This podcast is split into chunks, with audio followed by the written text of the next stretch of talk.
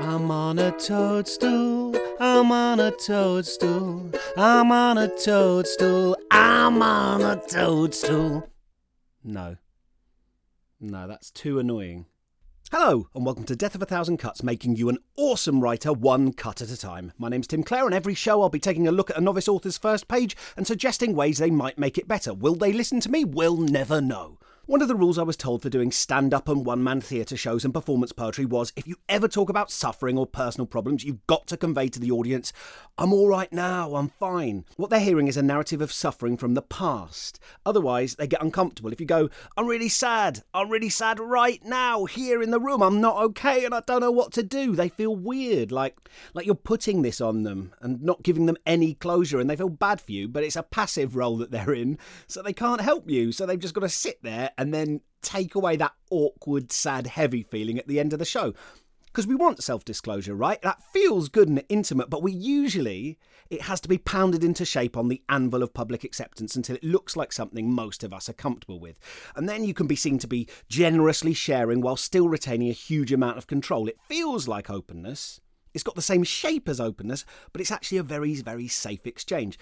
And I feel that way with writers sometimes, the way we talk about our own work. Because a lot of authors talk about writer's block or struggling with work, but they're almost always successful authors, talking from a position of having plenty of money, a loyal fan base, and a safety net that more or less means they can mess up with few repercussions.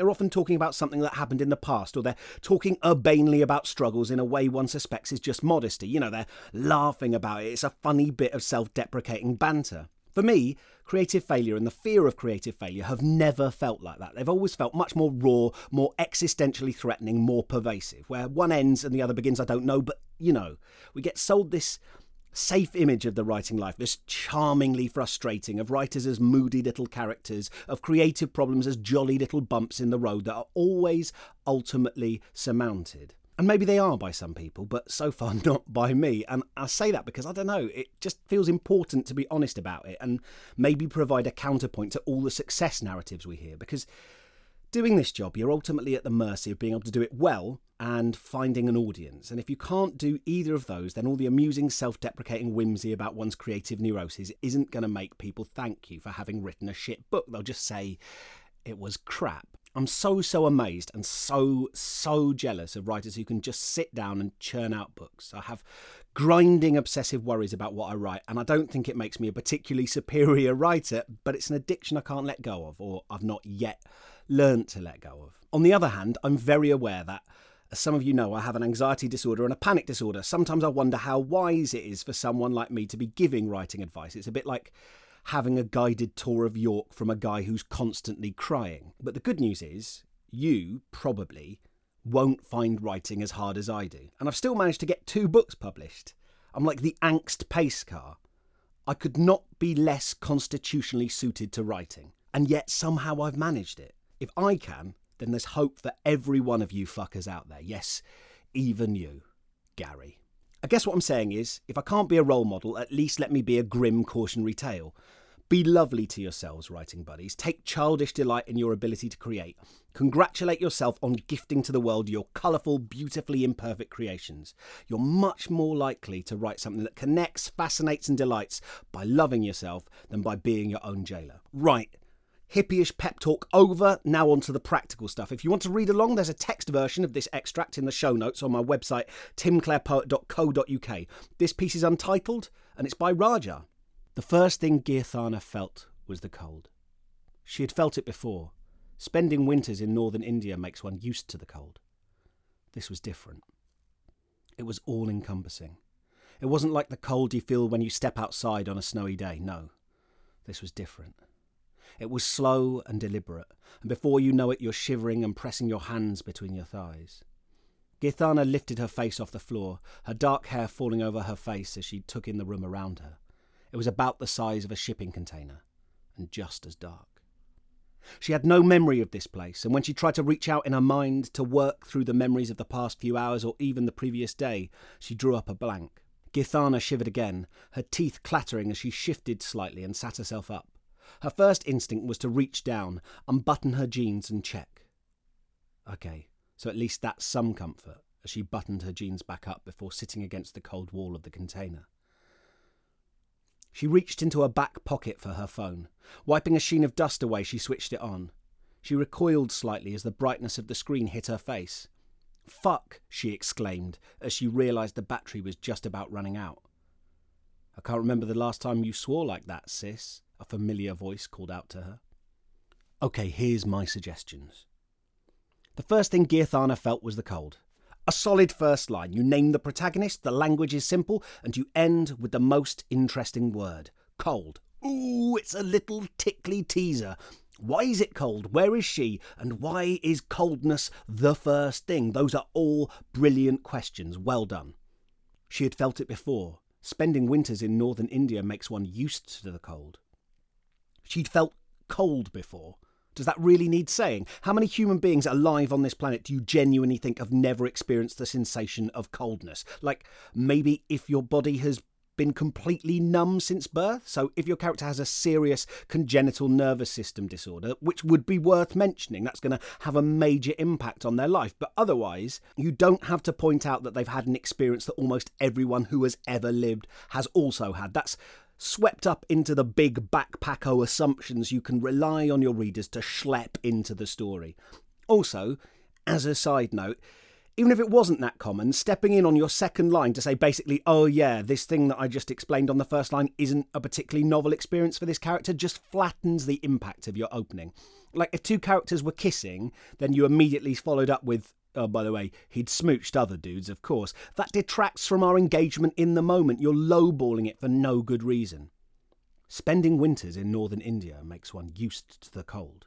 So, I don't like the formulation one in this sentence. It's oddly clinical and distant. It makes your third person narrator sound like a smug colonel angling for a peerage. More importantly, while this is interesting biographical detail, you haven't worked it in naturally. It drops into the story with a resonant clang. We don't need to know this yet, and having the narrative shove it at us before we're ready knocks us out of your imagined world. Stay in the fictional present for a bit. You have to work up a reader's appetite for biography before you start serving up steaming platefuls of a protagonist's history. Otherwise, it's the fictive equivalent of an endless Facebook wall of other people's baby photos. Each one desperately significant to its poster, but about as emotionally resonant to the wider world as a slice of garlic salami or a doorstop. This was different. Then why include the previous sentence at all? It's like having someone gored through the pancreas by a bull's dextral horn, then writing, Lawrence had eaten Spanish omelette before. Spending summers on the Costa del Sol makes one used to egg based continental cuisine. This was different. It was all encompassing. It wasn't like the cold you feel when you step outside on a snowy day. It was all encompassing is pretty good, not an especially original formulation, not hugely evocative because it's an intensifier rather than additional information, but the odd intensifier clause here and there can be great. If you cut sentences two and three, your opening would read The first thing Geerthana felt was the cold. It was all encompassing which sounds pretty good, right? That's clear writing that engages one of our five sentences and gives us a character in a situation with a little bit of tension. I'm really sorry if I'm mispronouncing her name, by the way. But then you go on. It wasn't like the cold you feel when you step outside on a snowy day. Sure, I believe you.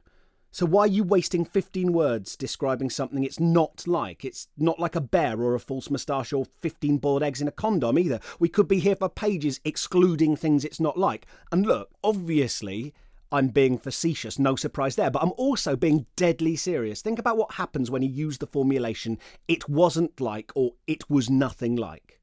You're stepping out of the narrative present to ask the reader to imagine something not in the scene, then you're going, you know that thing you just made an effort to imagine? Erase that. And if the things you imagine as I go on to describe the scene come near that, know that you've gone wrong. I suspect an interesting scene or short story could be constructed entirely out of negative formulations. He didn't use the good cutlery. She didn't laugh at his Inspector Clouseau impression. He didn't stop doing it for the entire meal, etc. But you're doing a negative formulation and a simile. Similes are already asking the reader to stand outside the narrative and imagine something else before jumping back in. This is the stylistic equivalent of don't think of a white bear. The reader can't help but think of stepping outside on a snowy day because that's what you've just evoked. It's like saying, I'm not one of those guys who scratches his crotch then sniffs under his fingernails. the instant inevitable effect is to link you subliminally with the unpleasant behaviour, despite the fact you explicitly instructed the listener not to do so. No, this was different. Same as I said before, you're repeating yourself, only now your narrator is literally saying no. I suspect subconsciously you already realised this wasn't working, and so you've dropped little messages to yourself within the story. It was slow and deliberate, and before you know it, you're shivering and pressing your hands between your thighs. So, this sentence undergoes a disturbing metamorphosis halfway through, turning from third person past tense to second person present continuous. Also, saying it wasn't like the cold you get when you step outside on a snowy day, it was all encompassing, implies it's colder than a snowy day, right? You're saying it's fucking brass monkeys, but then you say it's slow and deliberate. I have no idea what deliberate cold means, but you expand. Before you know it, you're shivering and pressing your hands between your thighs like on a snowy day, right? Because the human body doesn't change temperature immediately, which is why you can jump out of a sauna into a snowbank in only your swimming trunks, and it's a lovely tingly sensory massage and not banned under the Geneva Convention. I don't understand the distinction you're making. This is a great example of why less is more in description. Pick one adjective or one metaphor and run with it. Don't worry if it's not pinpoint accurate, just commit yourself. Far better that than spending two paragraphs trying to zero in on this one exact fiddly little thing you mean, and instead you end up pinging all these associations off in the reader's mind and leaving them completely bamboozled. He who chases two rabbits catches neither. But then he who chases a rabbit usually doesn't catch it either. Rabbits are fucking fast. Don't chase rabbits is the lesson here. They have enough shit to deal with without you hassling them. And even if you caught one, what would you do with it? You'd just be holding a distressed rabbit. Giyatharna lifted her face off the floor, her dark hair falling over her face as she took in the room around her.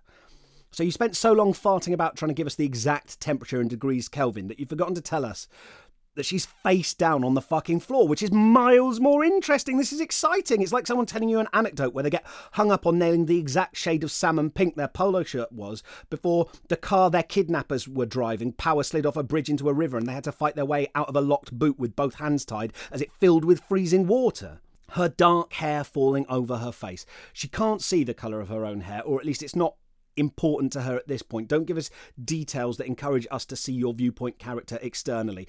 And also, that repetition of face in the sentence clangs a little bit. Try not to repeat it. It was about the size of a shipping container and just as dark.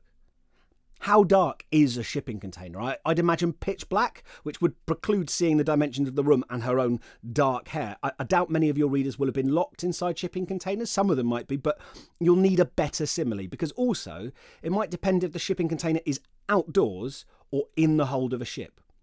She had no memory of this place, and when she tried to reach out in her mind to work through the memories of the past few hours or even the previous day, she drew up a blank. So, what does it look like? Is it a room? What? The only information you've given us is shipping container. Although it's not an actual shipping container, it's about the size of a shipping container. So I'm having to imagine her in a shipping container. Is she on a carpet, a hardwood floor, stone flagging? Why would she try to remember the past few hours if she's just woken up? That's a weird beat. When you wake up in the morning, you don't go, I can't remember the past few hours because you've been asleep, right? You try and remember the day before. I believe the phrase is drew a blank rather than drew up a blank, by the way. And also, when she tried to reach into her mind to work through the memories, that's a very long winded way of saying when she tried to recall. Don't invent new cumbersome ways of explaining actions we already have words for. Giyatharna shivered again, her teeth clattering as she shifted slightly and sat herself up. You say shivered again, but you haven't yet described her shivering. Her teeth clattering? Unless she has gigantic tin prosthetic fangs with a bite radius of three feet, this is definitely the wrong verb. It's way too loud and violent. I don't know what the action shifted slightly adds either. Humans are always shifting slightly, it's an almost meaningless phrase. Her first instinct was to reach down, unbutton her jeans, and check. Okay, so at least that's some comfort as she buttoned her jeans back up before sitting up against the cold wall of the container.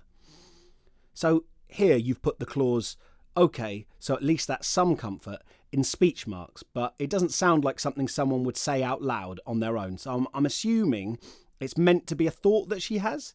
In which case, I, I don't think you need to give us a direct verbatim thought.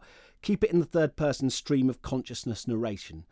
Okay, that was at least some comfort. You're a bit coy about what exactly she's looking for. Now, I, I assume she's checking to see if she's been sexually assaulted. I realise it's an upsetting subject, so I understand why you've tried to be a bit delicate. But at the same time, if you're too squeamish, it allows the reader to look away, which your protagonist doesn't have the luxury of doing. So make sure you're averting the narration's eyes for the character's sake and not just to protect your reader's middle class sense of a just world. But then wait, you end with the cold wall of the container. So when you say it was about the size of a shipping container, you mean it's literally the size of a shipping container because it's literally a shipping container and she knows it's a shipping container. Stunning twist reveal. That, as a reader, I completely didn't get. Look, I think you need to be much more specific about the fact that just commit to it being she was inside a shipping container. If you want her to know that, just say it. There's no need to sort of feel around the subject because otherwise, we think it's not a shipping container and we're lost. Maybe other people listening got it straight away, but I certainly didn't. Look, Thank you so much for sending this piece in. What an exciting opening scenario. Terrifying, upsetting, packed with tension and questions. Your writing instincts are bang on the money here. This is a good place to start.